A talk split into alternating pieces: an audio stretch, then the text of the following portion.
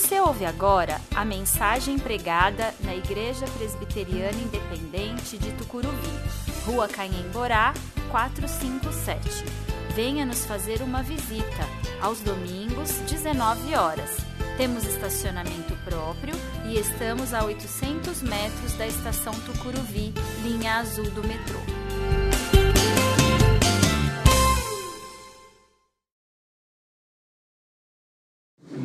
Damos continuidade hoje às nossas meditações né, de quarta-feira sobre o que não é igreja. E eu vou fazer a leitura de Romanos 12, versículos 4 e 5.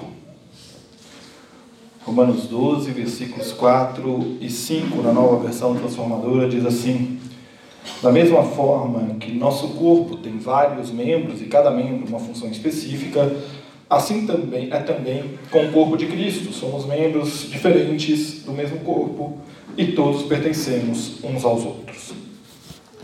Nós somos parte de um corpo, o corpo de Cristo.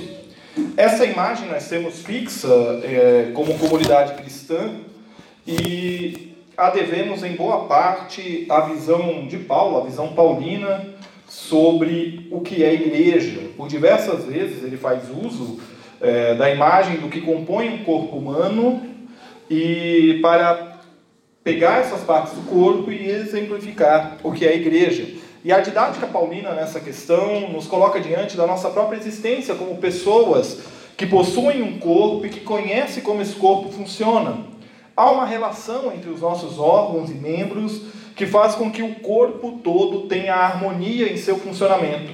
Se algo não vai bem em um deles, o corpo sente, por vezes pouco, por vezes muito. A interdependência dos órgãos e membros é o que o apóstolo destaca. E ele o faz para mostrar por meio de algo palpável para os leitores, mostrando que o corpo é uma unidade de diferentes partes interligadas. Segundo o dicionário, interdependência é o estado ou qualidade de duas pessoas ou coisas ligadas entre si por uma recíproca dependência, em virtude da qual realizam as mesmas finalidades pelo auxílio mútuo ou coadjuvação recíproca. Simplificando, quando há uma ligação entre duas partes e elas cooperam entre si e dependem uma das outras, nós temos interdependência. Hoje nós damos continuidade aos temas de quarta-feira, falando sobre o que não é igreja, e com base na interdependência, nós vamos ver que a igreja não é um clube. Nós vamos falar sobre isso hoje. Para tal, nós vamos compreender que todos temos uma função específica e que todos dependemos uns dos outros, estamos conectados, ninguém é autossuficiente. Pergunta mais feita pela humanidade talvez seja essa: por que eu estou aqui? E essa pergunta, ela possui uma resposta bíblica. Pois todas as coisas vêm dele, existem por meio dele e são para ele. A ele seja toda a glória para sempre. Amém. Nós estamos aqui por causa dele, por causa de Deus. Ele nos criou, tudo existe por meio dele, são para ele. Então, Paulo nos coloca diante da realidade que Deus tudo criou tudo existe por ele e é ele que deve e a ele que deve ser dada a glória para todo sempre. E ao nos criar, ele não nos dá vida ao acaso, mas há um propósito na nossa vida. Em outras palavras, nós somos feitos à imagem e semelhança de Deus, e esta imagem e semelhança pressupõe diversidade não apenas física, mas em tudo. Nós temos habilidades e interesses diferentes, mas ainda assim nós somos imagem e semelhança de Deus, ou seja, somos parte de uma unidade chamada humanidade e especificamente parte de uma unidade conhecida como corpo de Cristo, a igreja, a Assembleia dos Santos. Nós precisamos desvincular o termo função do, do conceito social que nós temos dele. Quando nós pensamos em função nos dias de hoje, nós pensamos em valor, remuneração, salário, enfim, Coisas que vão trazer valor e produzir riqueza. Qual é a sua função nessa empresa? Qual é a sua função na vida? Quando alguém pergunta para você assim, e aí, quem é você? Aí você geralmente vai responder, ah, eu sou Giovanni, trabalho na igreja Presbiteriana Independente no Brasil, lá no Tucuruvi. Ah, eu sou o Evandro, trabalho no Banco do Brasil. Percebem como nós somos socialmente é, levados a dizer que aquilo que nós somos é aquilo que nós fazemos como trabalho, como emprego? Né? Então nós precisamos separar. Né? É, e aí nós precisamos separar, portanto, para a gente poder compreender qual é o propósito pelo qual Deus nos chama. Né?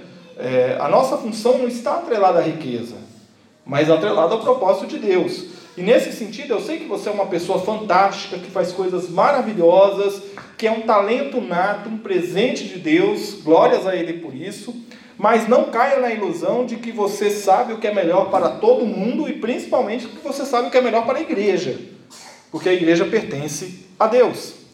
A diferença de um clube para uma igreja está no fato de que no clube você faz o que quer dentro do regulamento acordado com o clube. Você paga uma taxa e recebe os benefícios. É isso. Na igreja, não. Na igreja você não faz o que quer. Você faz o que o Senhor da igreja manda. E acredite-me, você não paga o dízimo. Você oferta generosamente para que a estrutura que você compartilha com os demais possa existir. Na igreja não há sócios, há membros, partes de um todo. E não existe essa de Deus deu a vida para cada um cuidar da sua. Isso é uma afronta ao Evangelho. Mas, mas está bem consoante, bem consoante com uma falácia, que é a falácia de que nós somos autossuficientes. E será que nós somos autossuficientes mesmo? Nós não somos autossuficientes. Nós podemos aprender a conviver com muitas situações extremas e dificuldades grandes, mas ainda somos dependentes uns dos outros. Nós somos tão dependentes uns dos outros que nós precisamos do conceito do outro, da existência do outro, para termos o nosso conceito de existência. Filosofia, alguns anos da filosofia vão dizer que eu existo por causa do outro. A minha noção do eu vem porque existe você, porque existe o outro. Aquele filme, O Náufrago, mostrou bem isso, né? Quando ele pega lá aquela bola de vôlei e desenha um rosto ali e dá um nome, porque ele, tem, ele sente falta do outro para conversar. Ele sente falta do outro ali. Nós estamos todos conectados. E esta interdependência é a marca saudável da comunidade de Cristo. Deus dá diversos dons segundo sua graça. E aqui Paulo faz uso, no verso 6, do termo carismata para se referir aos dons dados pela graça.